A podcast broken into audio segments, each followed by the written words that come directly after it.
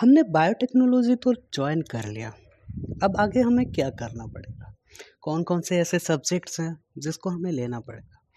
Main मुद्दा तो ये होता है कि असल में ये बायोटेक्नोलॉजी है क्या? क्या डेफिनेशन है बायोटेक्नोलॉजी का?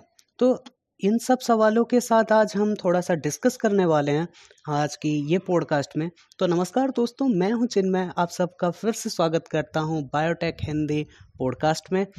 चलिए शुरू करते हैं। तो अगर हम नोमैन की तरफ़ जाते हैं, किसी भी चीज़ का नोमैन जब हम करते हैं तो पहले देखते हैं कि वो सेपरेट हो सकता है या नहीं। तो अब हम देखते हैं biotechnology bio means biology and technology, ये दो टर्म्स मिलके बायोटेक्नोलॉजी होता है। तो पहले हम जानते हैं बायोलॉजी किस किस चीज़ का नाम है, कौन है वो बायोलॉजी? तो बायोलॉजी जो होता है, वो होता है बायो प्लस लॉजी मतलब bio means living organism, logy means study. It means the study of living organism is known as biology. और जब आते हैं टेक्नोलॉजी की बात तो टेक्नोलॉजी होता है जो कि डील करता है टेक्निक के साथ, स्किल के साथ और बाकी बहुत चीज़ों के साथ।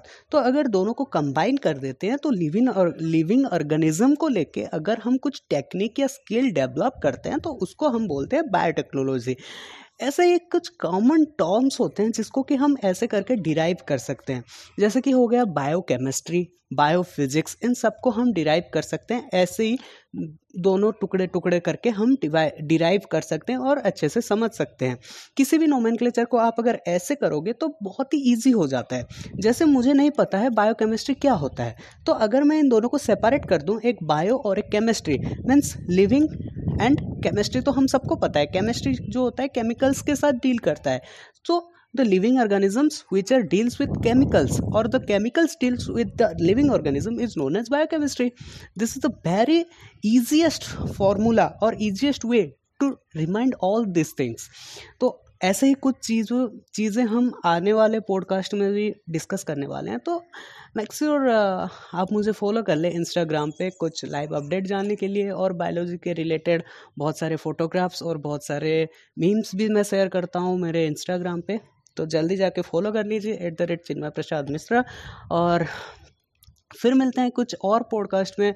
और अगर आपको जानना है किसी और बायो बायोलॉजी से रिलेटेड कुछ चीज़ें या बायोटेक्नोलॉजी से रिलेटेड चीज़ें तो मुझे इंस्टाग्राम पे डीएम भी कर सकते हैं और ट्विटर में ज़रूर फॉलो कर लेना।